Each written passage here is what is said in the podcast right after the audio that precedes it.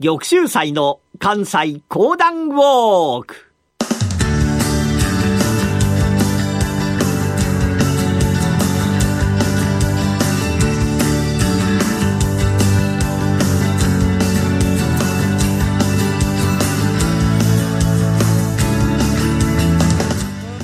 玉州祭の関西講談ウォーク。この番組はなにわの講談師玉田玉州祭さんにこれまで歩いてきた歴史上の人物や出来事にゆかりの深い関西のさまざまな土地をご紹介いただきます。今月お届けしているのは大塩平八郎のお話。それではこの後玉州斎さんにご登場いただきましょう。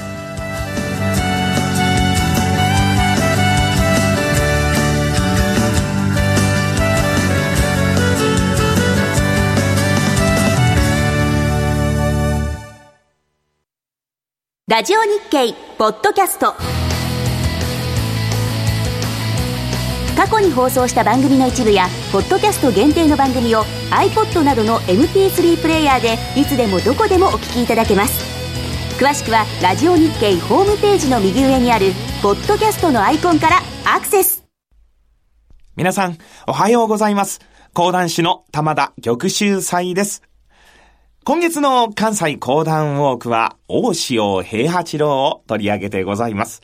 大塩平八郎は、大阪市内にいろんなゆかりの場所がございますからね、もう歩いて回っていただけるというような、近いところに全てのゆかりの地がございますが、前回お話をいたしましたのが、いよいよ大塩平八郎が大阪の中に残っております、お食になんとか切り込んでいくというお話でございました。そんな中で、奉行所の通用門に貼られましたのが、盗賊は大坂より紀州にありという張り紙。奉行の高い山城の神が、よりき同心を集める。心に浮かんだることを申してみようと言いましたときに、この時、定石に座ってございましたのが、湯気陣下も。こいつが前へと出て参りまして、お奉行、それならわかっております。おお、そうか。はい。その盗賊は大阪より紀州にありとございますれば、木の国と摂津の国の間に盗賊のあるということをお奉行へ密告いたしたのに相違ございませんので、えそうそう大阪と紀州の間、すなわち、泉州を細やかに捜索に相なれば、大盗賊の住処もわかろうかと存じます。なるほど、なるほど。紀州と大阪の間に盗賊がな。ええ、さようでございます。と言いながら、あたりをじろっと見渡す。高い山城の神もそうかなと思っておりますが、大潮だけが小首をかしげておりますから、大潮、お前はどうも。は、お奉行、私は今の文句を口の中で呟いておりましたが、どうもそうとは思えません。何をしよ？う。貴公はこのわしの言ったことが間違いだと申すのか？湯気様、確かに一度読めばそうかもしれませんが、私と声を揃えてお読みください。何？声を揃えてとな？はい。まず、盗賊は、うん、盗賊は、大坂、大坂、より騎衆。な、な、なんじゃと？よ、より騎衆。はい。より騎衆にありでございます。お奉行。察するところ大阪の市中の者、この与力衆の腐敗ぶりを目するに忍びず、したためて張った者に相違なかろうと存じます。身分を利用しての業者から賄賂接待舞ない。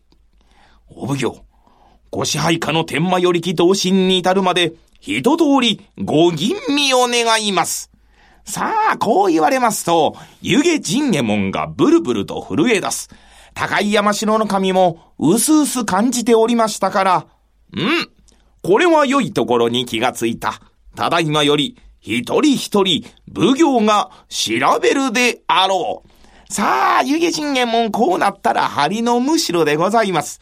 とうとうその日のうちにお役御免を自分から願い出た。まあ、大塩平八郎という方は、なかなかトンチの効いたお方でございます。ここに、味川やしゃ丸という盗賊、この話を聞きまして、大いに感じるところがあった。盗賊というのは、花火と一緒や。うまいこと言ってるときは、パーッと贅沢できるがな。盛りが過ぎると寂しいもんや。わしも年貢の納め時、どの道の杖のさらし首、一つ、知恵比べをして自首をしてやろうと、張り紙をはいたしました。その張り紙が、カピタンが見て悔しがる富士の竹、味川やしゃ丸というもの。すぐにお奉行が取り調べをいたします。カピタンが見て悔しがる富士の竹、味川やしゃ丸。この味川やしゃ丸というのは何話のネズミ小僧と異名を取るあの盗人だな。は、さようでございます。うん。何の意味があるのじゃろう。これ、一同のものを集めよ。より気同心集まりまして考えましたが、なかなかいい知恵が浮かびません。大塩平八郎も、カピタンが、カピタンが、家に帰りましても、カピタンが、カピタンは、やるもんですから、家の者もカピタン病にかかられたと気味悪がるばかりでございます。そうこうするうちに10日が過ぎ今度は、カピタンもお奉行様も左巻き、味川やしゃ丸という、この張り札がされました。さあ、これには高い山城の神もカンカンになった。この味川やしゃ丸め、人を小馬鹿にしよって、わしが左巻き、アホとはなんじゃ、是が非でもこの句を意味を解けところがこの句の意味が誰もわからない。大塩平八郎、どうやらカピタンというのは、オランダ召喚長、キャプテンのことではないなと思い始めましたが、この意味がわかりません。ある日のことを北の新地、まあ、現在では北新地という駅名になっておりますが、これ正しくは北の新地とこう言います。この北の新地をブラブラと歩いておりますと、料亭の庭が模様替えをしているところにぶつかった。職人たちが植木をば持ちまして、右に左にと動いている。おいそこのカピタンはな、ここに植えるんじゃその声に驚きましたのが大塩平八郎。こりゃこりゃ、今、カピタンと申したのは誰じゃ？お役人様、こっちは忙しいんや。しょうもないこと聞きなあんな。あんな、カピタンちゅうのは山富士のこっちゃ。山富士っちゅうのはな、花は美しいけど、里にある富士より花の丈が短いんじゃ。それで、花が美しい短いと書いて、カビタン。それが生ってカピタンやがな。